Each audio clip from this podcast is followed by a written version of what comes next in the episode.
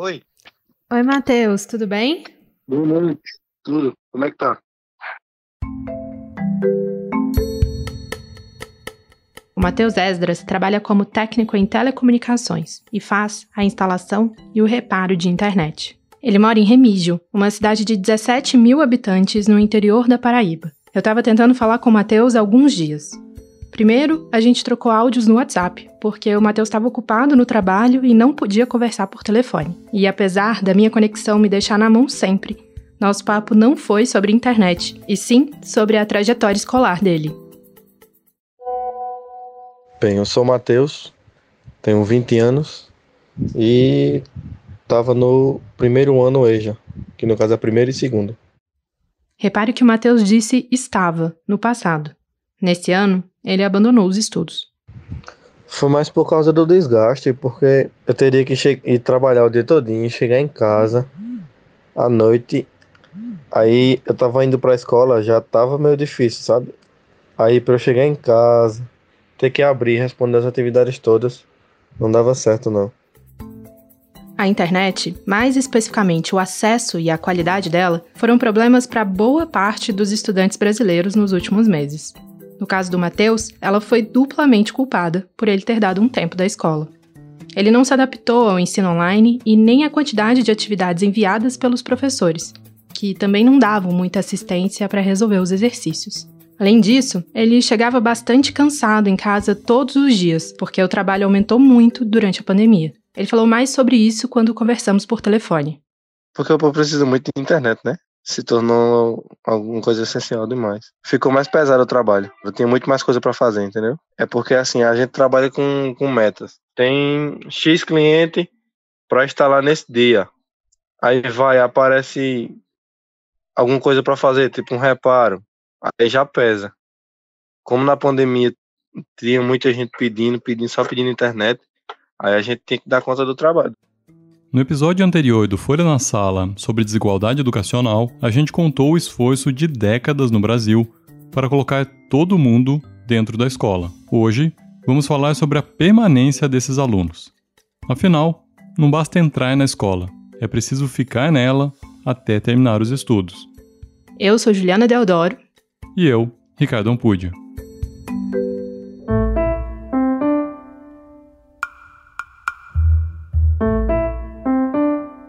Durante a pandemia, a escola mudou para a internet e isso abriu uma nova barreira de exclusão. Quem não tem acesso à rede não vai para a escola. Segundo a pesquisa TIC Educação, feita pelo Comitê Gestor da Internet no Brasil, em 2019, a desigualdade de acesso à internet já era grande entre as escolas.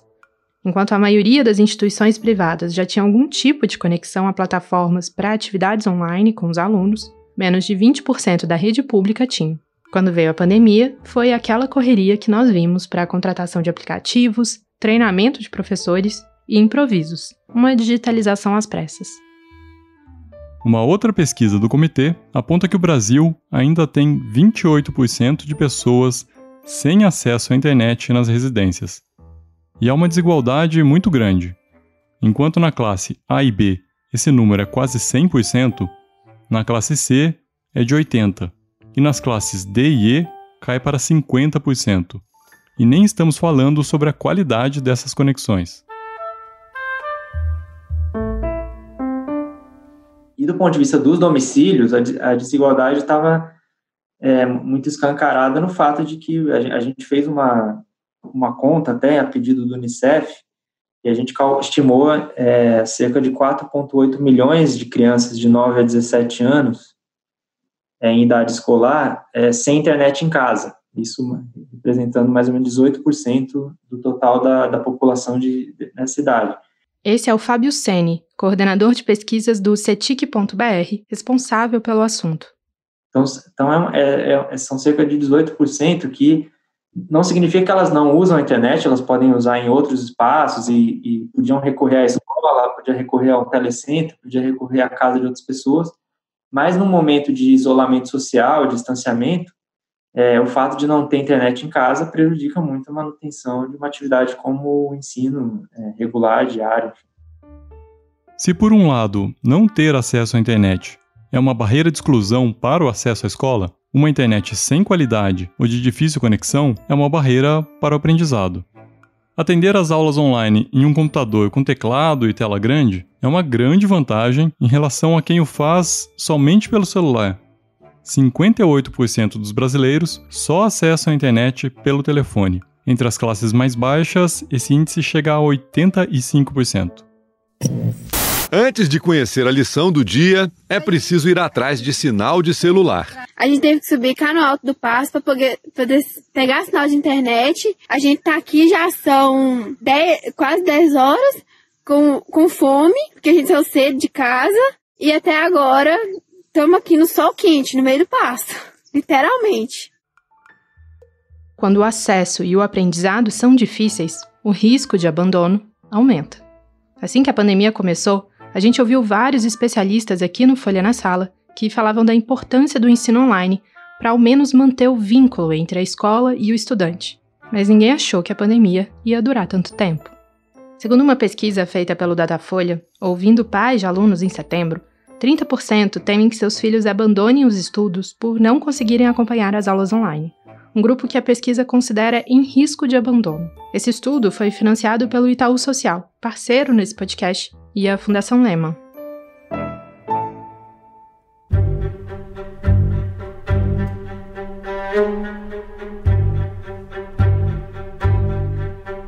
Você provavelmente já sabe, mas vale retomar rapidinho. Evasão e abandono são duas coisas diferentes.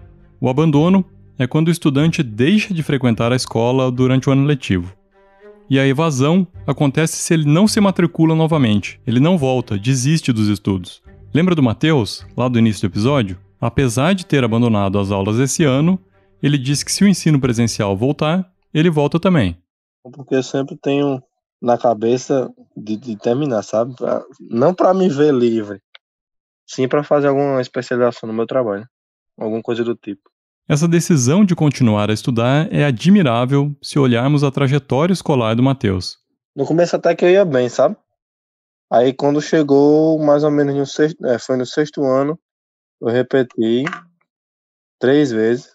Isso, aí eu fui para a escola particular. Fiz o sexto ano lá, passei. Fiz o sétimo, o oitavo e o nono. No caso, no nono eu tinha 17 anos, eu ia completar 18, aí não iria mais ficar no, no na particular. Aí fui fazer o EJA no, na escola estadual que no caso hoje é o primeiro e o segundo ano, tudo junto. Aí o primeiro ano eu repeti, e no segundo foi agora na pandemia, agora não teve mais condição de eu estudar. A trajetória é uma das evidências da desigualdade. A professora Maria Tereza Gonzaga Alves faz parte do Departamento de Ciências Aplicadas à Educação da Universidade Federal de Minas Gerais. Ela analisa os dados produzidos sobre educação no Brasil para entender a desigualdade que existe por aqui. A gente conversou sobre os números que se relacionam à evasão e à repetência.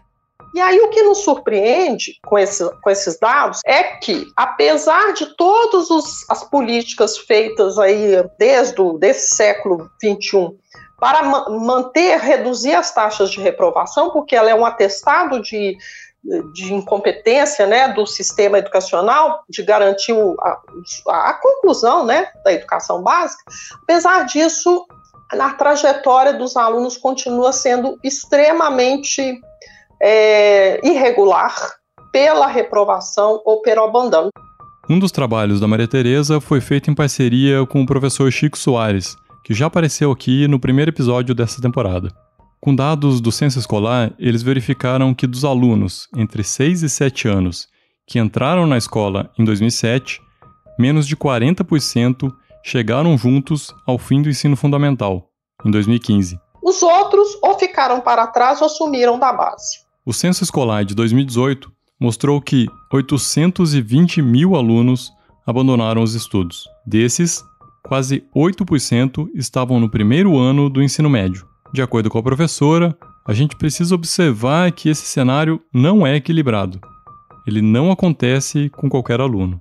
E essa trajetória irregular, ela tem alguns componentes. Ela tem é, cor, ela tem classe social, ela tem gênero, ela tem um perfil de escola, Né? Então, ela não acontece, não é um fenômeno aleatório que pode é, acontecer com qualquer pessoa por uma, uma característica individual do indivíduo que não está interessado. Não, ela tem.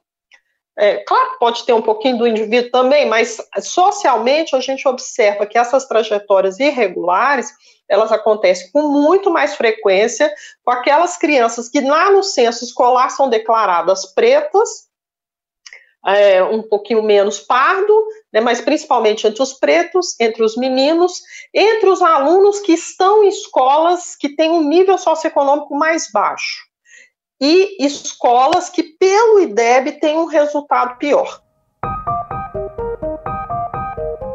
E sabe aquela estatística que quase todas as avaliações mostram de um desempenho melhor das meninas em português? E dos meninos em matemática, essa diferença se dá especialmente nos anos finais do ensino fundamental e médio. Na nossa conversa, a Maria Tereza levantou uma hipótese interessante sobre isso, que leva em consideração justamente o fato dos meninos terem trajetórias mais irregulares. Além de toda uma questão cultural que já tem sido discutida na literatura, que a escola acaba conduzindo as meninas mais para uma área mais humana, não sei o quê, e menos estimulando esse esse lado da matemática e tal, mas eu acho também que essa, esse aumento da diferença tem um pouco relação com a seletividade, porque eu acho que os meninos que já seriam piores, vamos dizer assim, eles acabam nem chegando lá. Então eles já vão ficando para trás. E aí você vai ter uma coorte de meninos, aqueles que chegam lá no terceiro são sobreviventes. Outra coisa que os dados mostram é que para garantir uma menor distorção idade-série, que é a taxa de alunos que não têm a idade correta para a série em questão, o EJA, a Educação de Jovens e Adultos, tem ficado cada vez mais juvenil. O Mateus, que a gente conheceu a trajetória aqui, é um exemplo disso. Por causa das repetências, ele chegou ao ensino médio com 18 anos. E aí não teve muita escolha. Ele foi convidado a ir para o EJA. E esses jovens são resultado desse sistema muito desigual que alguns têm uma trajetória regular até a conclusão e outros vão tendo essa trajetória cheia de interrupções, eh, intercorrências, né, vamos dizer assim, e acabam indo para essa formação, mas é, que ela pode até ter uma qualidade, mas ela não se compara a uma educação que você tem, pelo menos teoricamente, um currículo mais completo e tal. O, a EJA acaba sendo uma formação diferenciada, que é importante, mas ela não deveria ser uma substituição para uma educação básica regular. Ela deveria ser uma situação muito excepcional para esses jovens.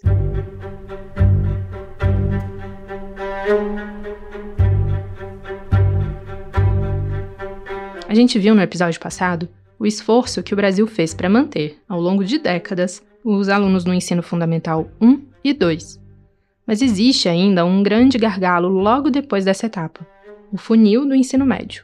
Segundo a Pesquisa Nacional por Amostra de Domicílios, a PNAD, feita pelo IBGE em 2019, cerca de 50% da população brasileira não tinha ensino médio completo. São 69,5 milhões de brasileiros.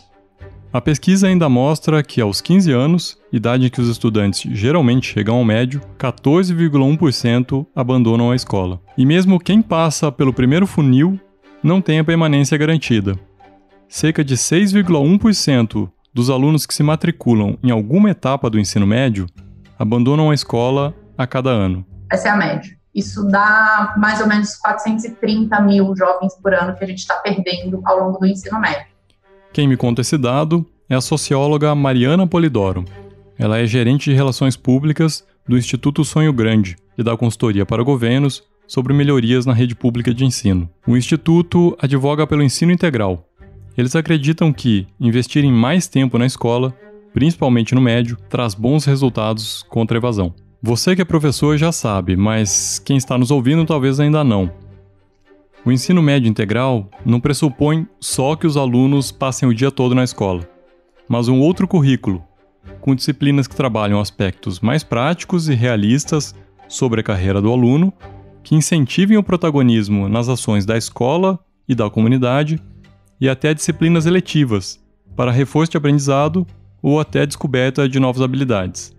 O estado de Pernambuco tem focado na expansão do ensino integral no ensino médio desde o começo dos anos 2000. O Instituto fez uma análise com os alunos do estado que concluíram essa etapa.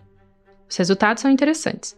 As chances de quem conclui o ensino médio em uma escola de ensino integral de entrar na universidade é de 63%, 17 pontos percentuais a mais do que as de tempo parcial. Há também um incremento de renda. Completar o ensino médio em uma escola de tempo integral acrescenta 471 reais ao salário do ex-aluno, em comparação a quem não termina essa etapa. Em uma escola de tempo parcial, essa diferença é de 329 reais. Ainda tem outros elementos, como os alunos do integral, eles se casam mais tarde, eles têm filhos mais tarde, eles se envolvem mais em atividades sociais, porque eles têm um envolvimento é, dentro da escola integral, a gente trabalha muito essa dimensão social, é, cognitiva, toda uma dimensão maior do aluno, então acaba que a vida dele toda é um pouco diferente. É claro que o ensino integral exige investimento, mais tempo de escola aberta é mais custo operacional, com merenda, funcionários e professores em dedicação exclusiva. Segundo a estimativa do Instituto Sonho Grande, o valor por aluno formado no ensino integral chega a ser 97% maior do que na escola regular. Mas se levarmos em conta a diminuição do risco de evasão e repetência, que também custa dinheiro para a escola, essa diferença de custo entre alunos formados nos dois modelos cai para 74%. E o que eu acho que vale mais a pena ressaltar é a questão da eficiência, no fim. Por quê? É, a escola de tempo integral, ela tem índices muito mais baixos de reprovação e de abandono. E isso acaba, se você abater isso da conta da diferença de custo, faz muita diferença. Vale lembrar que a principal causa de abandono do ensino médio entre meninos é a necessidade de trabalhar, a segunda entre as meninas. Por mais que uma solução do ensino integral tenha bons resultados, ainda que cara para as redes, ela não atinge a todos.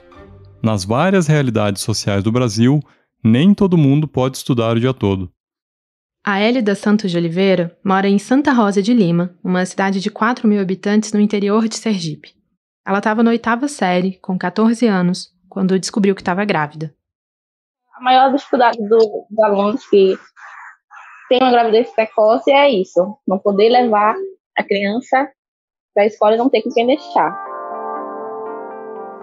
Depois da falta de interesse, a gravidez precoce é a segunda causa de evasão escolar para mulheres, segundo a PNAD contínua. 23,8% das jovens que abandonaram os estudos disseram ter sido esse o motivo. Conciliar a maternidade recente e os estudos é um desafio. A Élida superou a estatística e seguiu estudando. Ela foi para o ensino médio em uma nova escola, a doutora Edélzio Vieira de Mello. Quando eu fui para o Edélzio Vieira de Mello, em 2010, ficamos numa situação assim muito preocupante, porque quando eu fiz a, o levantamento de frequência dos alunos, eu percebi que 43% dos, do total de alunos da escola não concluíam o ensino médio. E aquilo ali me incomodou muito. Esse é o Almir Pinto de Mello. Ele é o diretor da escola há 11 anos. Então, no ano seguinte, eu me matriculei num curso de gestão escolar é, promovido pela Secretaria de Educação. E o meu desafio maior é, para o, o meu curso era entender por que é que os alunos abandonavam é, o ensino médio precocemente, né? E aí a gente começou a fazer um projeto vivencial no qual a gente escutou a comunidade escolar, os professores, servidores e os alunos também. E aí nós percebemos que naquela época o que mais contribuía para a evasão escolar, uma, por parte dos homens era o trabalho, por parte das mulheres era a gravidez o Almir montou um grupo de pesquisa para tentar entender qual era o problema da gravidez precoce na escola, que na época atingia meninas dos 12 aos 18 anos. E ele se surpreendeu com o resultado. Percebemos que essa questão da adolescência era uma questão de pertencimento, de sentimento de ser mãe. Foi como quem fosse um balde de gelo novamente, porque a gente pensava que a gravidez é, o nosso grupo né, de pesquisa, nós achávamos que a gravidez era só oriunda da falta de informação, é, de cultura, é, de que os pais não orientavam. E aí a gente percebeu que com o estudo que fizemos, que não era isso somente, era um conjunto de coisas é que contribuía para que elas engravidassem. Uma questão mais cultural do que própria falta de informação. Para os alunos que corriam risco de abandono por motivo de trabalho, o Almir conseguiu firmar um acordo com o Pronatec, um curso profissionalizante que garantiu uma renda aos alunos que faziam formações técnicas no contraturno. Mas ainda faltava lidar com a questão da gravidez. A escola não ia sozinha resolver isso, mas também não podia empurrar para fora as mães jovens. A Élida andava faltando às aulas e o diretor ficou preocupado que ela pudesse desistir. eu percebi que a garota Élida havia se afastado da escola e perguntei a algumas pessoas e ninguém sabia dizer por quê. Então, conversando com os alunos, uma coleguinha dela disse: Professor Almi, eu acredito que ela vai desistir porque ela está grávida novamente. E aí ela disse que ela está com vergonha e não está querendo retornar.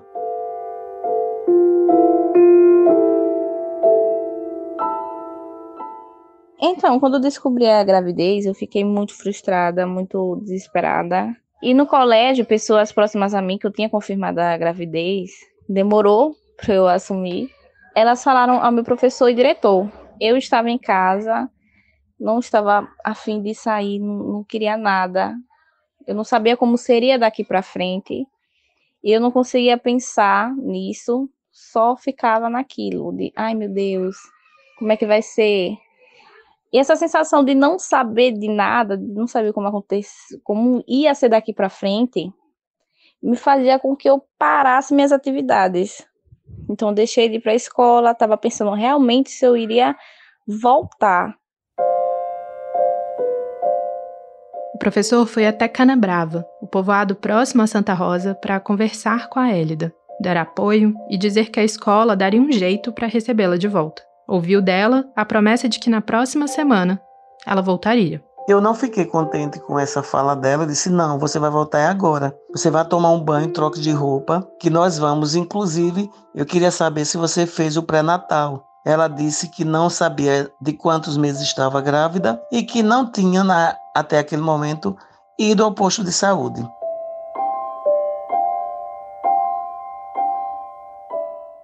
A Élida está terminando o segundo ano e vai completar 17 anos essa semana, com dois filhos, o Brian Murilo e a Maria Elisa. Depois que terminar o ensino médio, ela pretende fazer algum curso profissionalizante e tentar até uma faculdade na área de gastronomia. E aí, para nossa felicidade, ela retornando à escola, a escola toda acolheu é, de forma bem, bem, bem, bem humana e ela tá lá, é uma jovem protagonista, é, é líder de classe, é uma menina que dá o depoimento dela o tempo todo. A garota Maria nasceu, ela vem para a cidade, leva o garotinho para a creche e a garota Maria fica com a gente, com o professor, com o diretor, com os colegas, um segura, outro segura, e assim vai levando a vida é, que a gente não só tem as mães, como também as crianças na escola para nossa felicidade. É um desafio muito grande? É, mas dentro do momento que a gente tem é, visão para que essas crianças, essas adolescentes, possam prosseguir os estudos. Apoio da família, que é muito importante, e da comunidade escolar, aí a gente consegue desenvolver qualquer trabalho e a gente consegue ver os frutos desse trabalho todos os dias, a cada dia, sendo proveitoso para toda a comunidade. Professor, eu sei que um projeto desses é uma coisa grande, é cheio de detalhes, mas se o senhor pudesse resumir os pilares assim do seu trabalho para outras escolas se orientarem, quais seriam?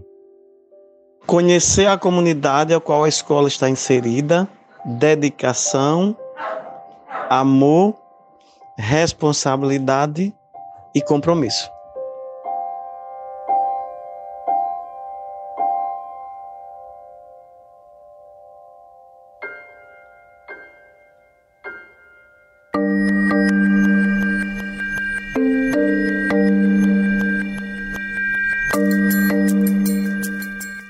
Próximo episódio da nossa série sobre desigualdade educacional, nós vamos falar sobre aprendizagem. O que faz com que crianças e jovens aprendam mais ou menos dentro da escola?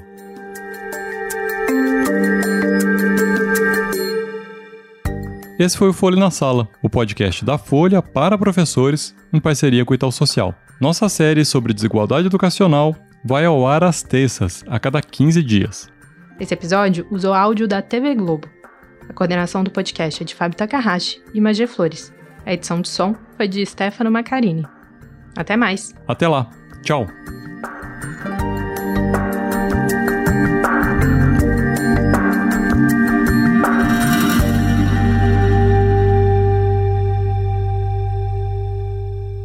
Para tecer uma educação de qualidade é preciso entrelaçar bons fios. O Polo, ambiente de formação do Itaú Social, valoriza os saberes, o diálogo e a troca de experiências. Conheça mais sobre o Polo em polo.org.br.